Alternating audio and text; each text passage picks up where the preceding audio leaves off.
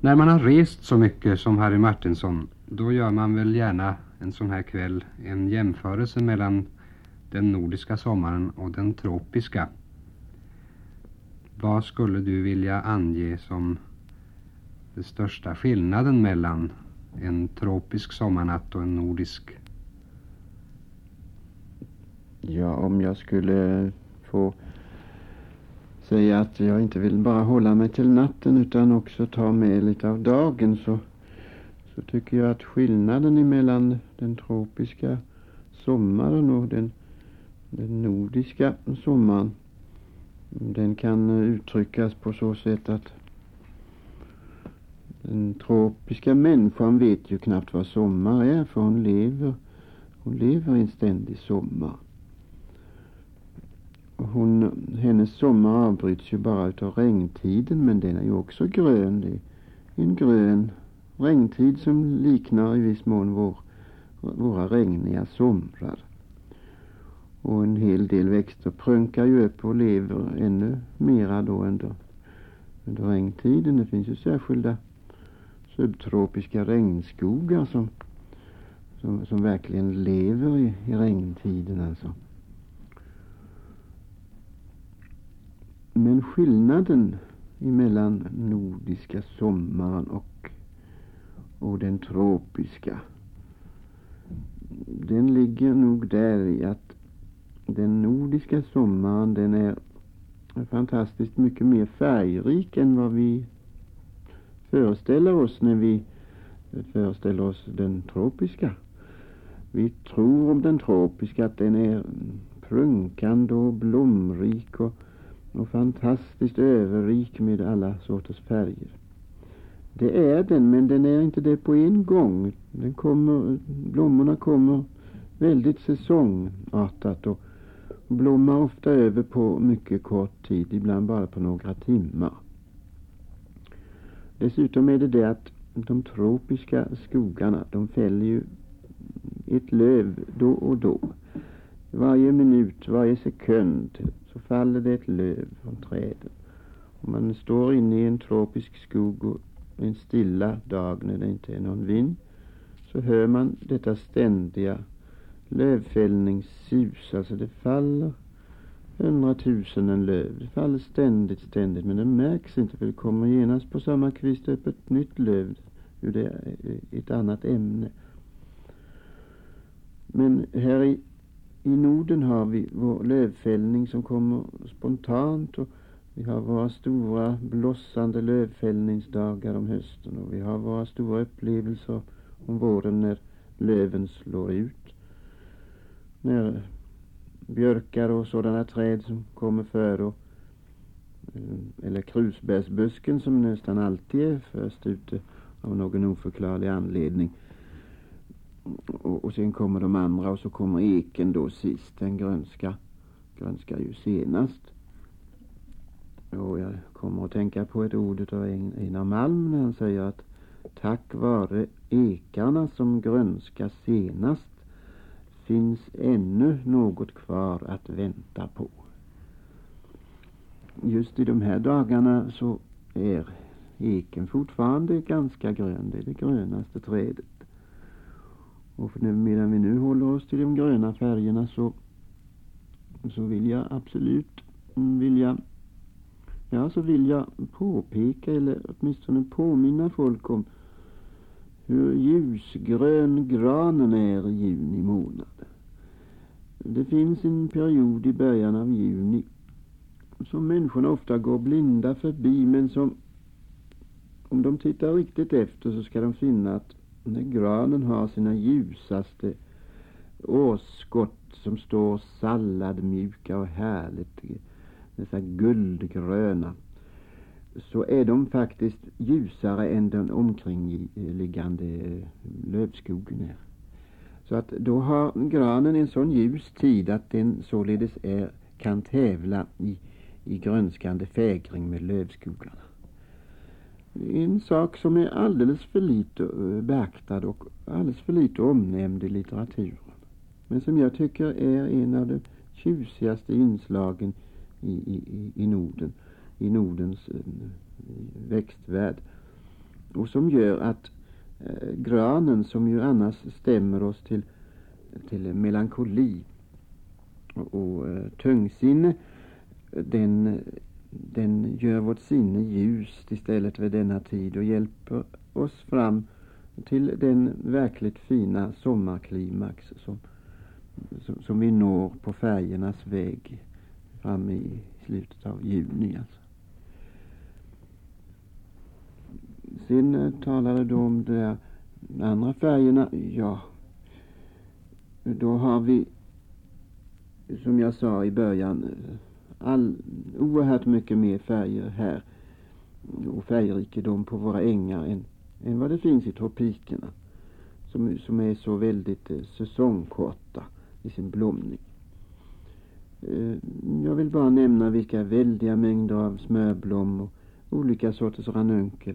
Och vilka mängder av höndlokar och andra undulater som, som, som skänker åt våra ängar och hagar ett översvallande överflöd utav, utav färger och, och, och som samtidigt är så skänker åt vår äng en, en, gles, en skirhet med sina glesa fina spiror så kan ju embulaterna ge en sommarvärld åt oss att suga in genom näsa och alla sinnen och, och, och minnas och bevaras.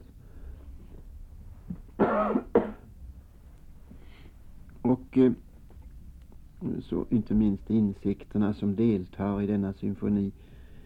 Eh, det finns, vi har våra vänliga insikter, vår nyckelpiga som vi kan ta på fingret och, och, och låta flyga. De, de elaka getingarna kommer inte förrän senare och inställda på att äta sylt och sådär. Så de, de är inte så besvärade av. Försommaren är det vänligaste insikten i allmänhet som är ute. I tropikerna får man ju ständigt vara rädd för att träffa på några okända farliga eh, insikter som biter en och, och om vilka att man inte har en aning. Jag satt en gång i Brasilien i en katinga. Det var en söndag, jag hade ledigt från arbetet och satt och, och lyssnade på omkring, omkringliggande snårskogen, det vill säga katingans olika ljud och, och såg på dess väldiga mängder av, av växter. Och jag försökte att uppleva det i avsikt att minnas så mycket som möjligt av det. Då kom det en fjäril och satte sig på handen på mig. Jag tyckte det var en eh, särdeles begåvad fjäril som, som var så vänlig och kom och satte sig på handen. Och jag lät den sitta. Jag betraktade den väl länge. Det var en ganska vacker fjäril. Den fick sitta där tills den flög själv. Men sen slog det upp en väldigt stor bloddroppe på, på, på handen en stund efter. Och ja, strax, strax då och en stund efteråt så började det att svullna. Det var alltså en blodsugande fjäril. Det finns eh, till och med sådana i, i tropikerna alltså. Det tänker man sig inte här en sommarnatt. Det tänker man sig inte här, nej. Det är väl en färg som vi saknar kanske. Den röda. Ja, den röda färgen, det, det är underligt att den förekommer så sällan här i Norden. Man vet ju inte varför. Ja, vetenskapsmännen vet det väl och har väl någon eh, mycket invecklad förklaring på det där men jag vet inte. Det är gult och blått som tycks dominera. Av vitt förstås. Embulaterna som i allmänhet är, går i vitt och så och så då eh, ranunkler gult och maskrosor och sådana där gulblommande arter och så. Och så de blåa. Av vilka man naturligtvis, eh, tror jag, först och främst ska sätta ärenprisen. Den där lilla Veronikan. Med dess underbara naiva blåhet. Den lilla skålen som inte är större än en, mm, ja, som inte, ja den, den är ju inte större än lingonblomma. Och den uppsuger i sig liksom hela himmelens blånad och håller den förklarad i sin skål. Men samtidigt den är ju så ömtålig så man tål inte att röra vid den så trillar den av. Den ska man aldrig plocka. Den kan man förresten inte plocka. Förresten, eh, blomplockning. Det är konstigt att blomplockningen den där finns det, det kan man tydligt se att de olika blommorna på något sätt skyddar varandra och hjälper varandra genom sin mängd. Blåsipporna dukar lätt under för då finns det inte så många andra arter som, som står och blommar. Därför är blåsippan alltid i fara på våren. Men så, så kommer vitsippan sedan. Och den har en sån väldig mängd. Så att då tröttar alla blomsterplockerskor ut sig, blomsterplockar, mm, tröttar ut sig på vitsippan. Så när gullvivan kommer så orkar de liksom inte plocka så mycket gullviva. Då har gullvivan liksom skydd av vitsippan på så sätt. Och men gullvivan plockas ju också den alldeles eh, enormt, särskilt till konfirmation och så där så hänger det massor av guldvivgirlanger. Men sedan så kommer ju de andra blommorna tågande på en gång så att då, då, då, då, då, då, då segrar mängden över, över de som plockar alltså. Så då, då går det, då klarar sig naturen på det. Det där med de röda färgerna som du nämnde det, ja det, det är fortfarande så gåtfullt att det är så ont om rött. Kan det möjligen bero på att den gula blomman och den att den, att den gula och vita blomman den gör sig mer gällande när skymningen kommer. När, så att den kan hålla på och leva längre i, även sedan dagarna har blivit kortare. Man ser ju den röda färgen, eller ja redan vid orangefärgen så, så ser man hur lätt orange drunknar i skymningen hur lätt orange eh, mörknar. Titta på ringblomman i en trädgård. Eh, de, de lyser ju fantastiskt på dagen. Men så fort det blir lite skymning så blir de ju nästan mörkröda. Har du märkt det? Ja. ja.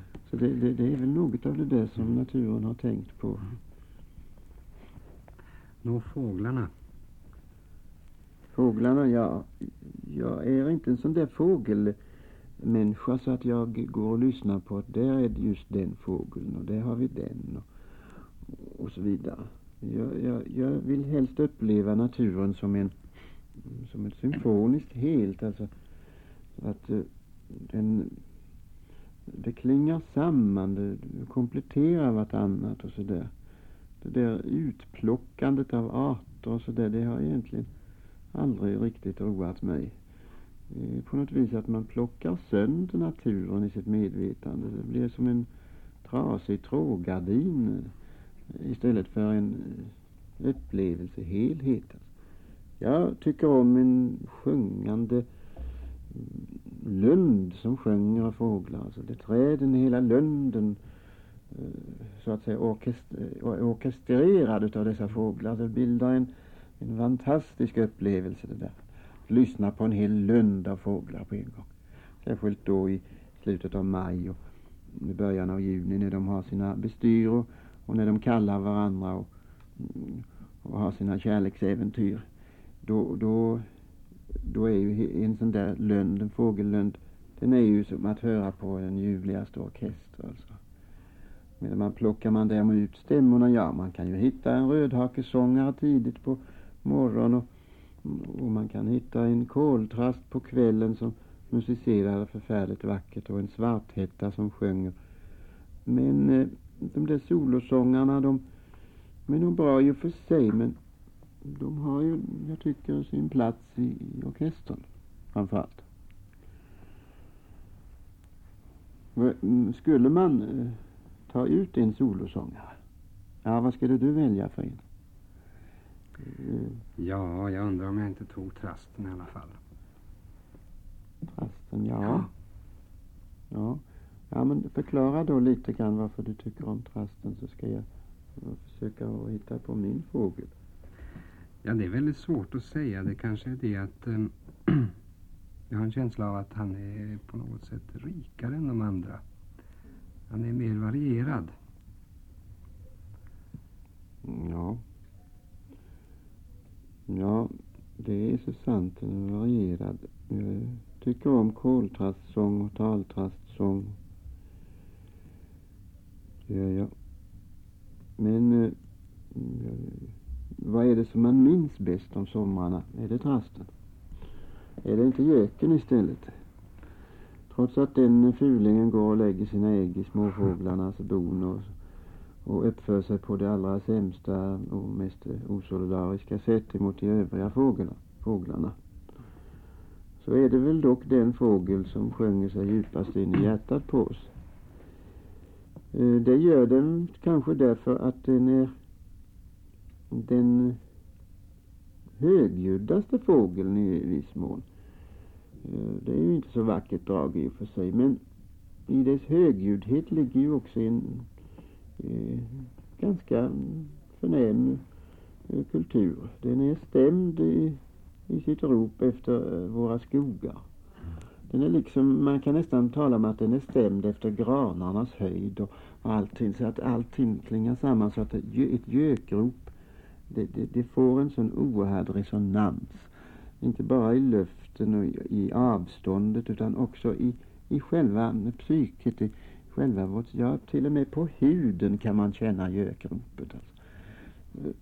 Man, man, man, ja, det är nog märkvärdigt som jag inte kan förklara. Det är något mycket hemlighetsfullt med göken väl? Ja. Han är alltid åtkomlig på något sätt. Det är klart att göken har ju blivit i viss mån en sexualsymbol också. Så att eh, det finns ju kvar i, eh, det finns kvar fortfarande i folklor, i blomsternamn och sådär.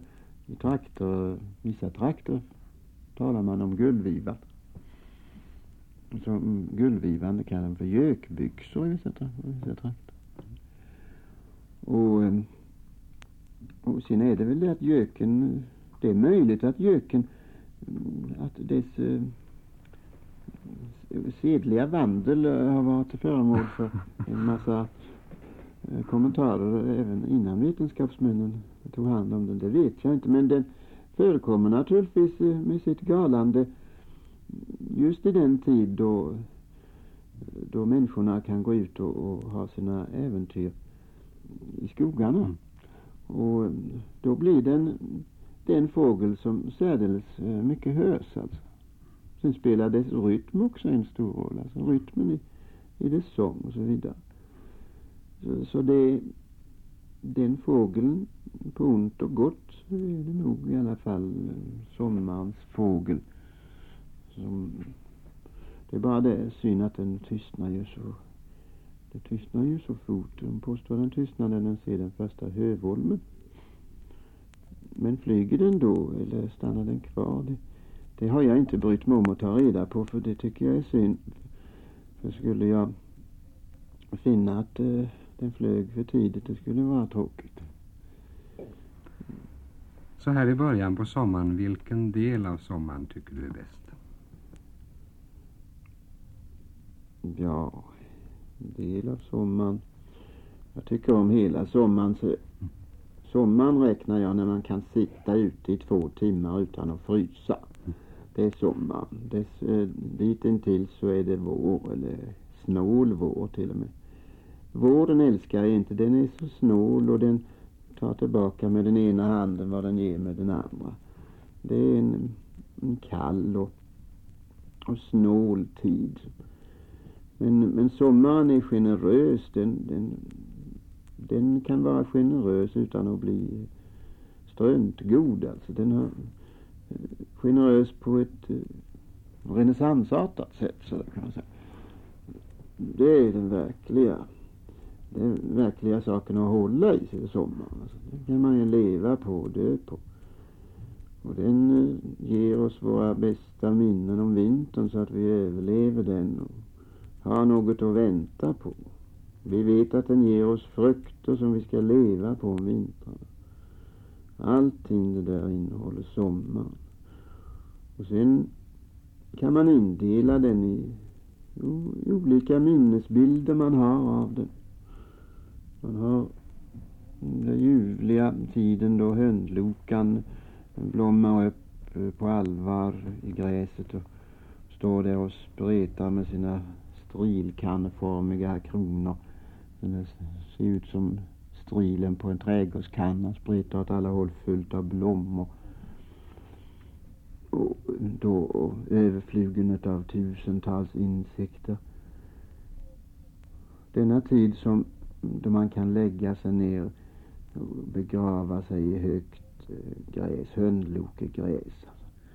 Och när sommarbäcken börjar att sina så den flyter som bara en liten eh, silverkedja som, som är borttappad i gräset eh, djupt ner i en massa vegetation. En härlig tid och fjärilarna när de flyger med torra fina pudrade, nypudrade vingar. Va? Mm. Allt det där, man kan, inte, man kan ju faktiskt inte förklara det annat än att man får sätta sig ner och skriva eh, poem om det. Alltså, då kan man möjligen komma det närmare. Själva verket så är ju poesin eh, någonting som framförallt sommaren riktigt ynglar av sig i medvetandet. Varje stund om sommaren kan ju bli en dikt. Och eh, sommaren själv är ju den största poeten alltså, som, som, som fyller oss med, med, med poesi och med och, och som borde kunna frälsa oss till eh, bättre människor om vi inte vore så förbannat förstum, förstockade som vi är. Alltså. Igenproppade med oss själva och med allt eh, materiellt elände som vi syltar oss in i. Om det vore så att sommaren verkligen finge makt med människorna i ett år så skulle de, hela världen förändras. Skulle få en ny människa på jorden. Alltså. Själva verket är det människans plikt att öppna ett fönster mot naturen, att bli vaken och se vad naturen verkligen kan ge henne. Alltså. Det är ju att gå förstockad och träaktig genom livet, det är inte bara ett brott utan det är en avskyvärdhet. Alltså. Människans första plikt är att vara vaken, att ha sina sinnen, försöka bevara sina sinnens öppenhet. Nå brukar man inte just så här i början på sommaren känna att den är så orimligt kort? Ja, början av sommaren då försöker jag göra mig eh, döv och blind för detta faktum att sommaren är kort och, och att den är, ta, ta, snart ska läggas ner i graven. Men sen när det närmar sig och kommer in i augusti och, och man ser de tydliga tecknen på höst komma då då börjar man alltid att bli betänksam. Och då frågar man alltid sig själv, ska, ska det bli någon mer sommar för en? Ska, det, ska man orka med en vinter till? Så vidare. Och då känner man förfärligt hur, hur so vad sommaren, vad mycket den betyder för en. Hur, hur, vilka förfärliga mängder av upplevelser man har och vilka rötter man har ner i, i sommaren som man aldrig kan förklara. Men så tröstar man sig med de där fina sakerna som finns i augusti förstås. Augusti månsken som aldrig kan upphöra och fascinera oss. Inte bara därför att vi sitter då och, och, och, och svärmar i månskenet och sådär utan mm, inte minst detta månsken som sådant. Tänk, tänk denna fantastiska röda måne som, som stiger upp över en dimma som ligger, ligger utåt en vik eller över en lång äng så där. Så kommer månen så stor så man kan inte ana, man kan inte fatta hur stor den har kunnat blivit. Och i det ögonblicket så hjälper det inte och man behöver inte knappast vara rädd för att veta att månen är en dö ett dött stenklot egentligen bara som svävar på 38 000 nymils avstånd från jorden och består av någon sorts eh, marmorämne eller kalksten alltså och sådär. Och vulkaniska bergarter. Utan i det ögonblicket så förvandlas månen till en magisk, poetisk måne som ingenting i världen kan bortresonera som, som varande något annat än eh, något av det märkligaste som vi har i Norden. Det är inte det är inte den minsta upplevelsen och det är vår kanske sommarens härligaste blomma. Dessutom är det en röd blomma. Det har vi den röda blomman som vi inte får på ängarna. Och vid samma tid så kommer lysmasken som, som är, tycker jag, den lokala stjärnan, alltså markens stjärna i gräset. Där ligger lysmaskarna utströdda. Det ser ut som, som de bildade en liten stjärnbild tillsammans. Går man en tid och tittar på den och tar den i handen så är den ett litet svalt djur som man är rädd först att det ska bränna som ett litet glödande kol men så ett litet svalt djur som man kan sätta på hatten eller sådär, vilket de ju också gjorde för när bonddrängarna förr var ute och, och svärmade så satte de ju några lysmaskar på hattbrättet ofta när de var ute och gick. Och det var, det var verkligen, de förstod och, sin, och la mycket snällt av dem i gräset så de inte blev skadade, det såg jag. De var, kunde vara tacksamma mot, mot livet förr i världen. Som de inte alltid är nu i dessa fartrusandets tider då, då man kan uppleva hur biltrafiken fyller de närgränsande eh, lundarna med så mycket damm att varenda löv i augusti månad på, på de lundar som gränsar till vägarna är, är så fyllda av damm så att det liknar ja vad liknar det? Inferno, dammets inferno. En natur som har storknat, storknat utav människans damm dammuppvivling. Nej, ja, jag skulle kunna hålla på och prata om sommaren hur mycket som helst. Vad ska man prata om så? Mm, ett ämne som man ändå aldrig kan uttrycka sin stora kärlek till.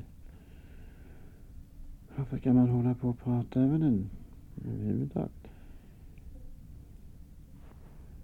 De första stjärnorna börjar stiga fram igen slutet av augusti. Det brukar vara ett vemodigt tecken på att nu lider sommaren mot sitt slut. Men i detta vemod vet man ju också, man försöker alltid att finna tröstegrunder och det bör man ju. Då tänker man på det väldiga massor av frukter som ska dingla i träden ända in i september och mer. Och pumpor som man kan odla, överhuvudtaget alla jordens rotfrukter också de stora nya potatisarna. Och pumporna ännu en gång, herregud, en gång så odlade jag själv en pumpa som vägde nära 20 kilo. Den var stor som en sex veckors gris och mer i formatet. Tänk när jorden ger så mycket, när sommaren ger så mycket att av denna lilla pumpblomma som är inte är större än hälften av ett eh, normalt dricksglas. Alltså, det framväxer denna, denna jättefrukt som, som, som är lika stor som den tropiska vattenmelonen. I själva verket finns det ingen skillnad i växtkraft och eh, givande mellan tropiken och den nordiska.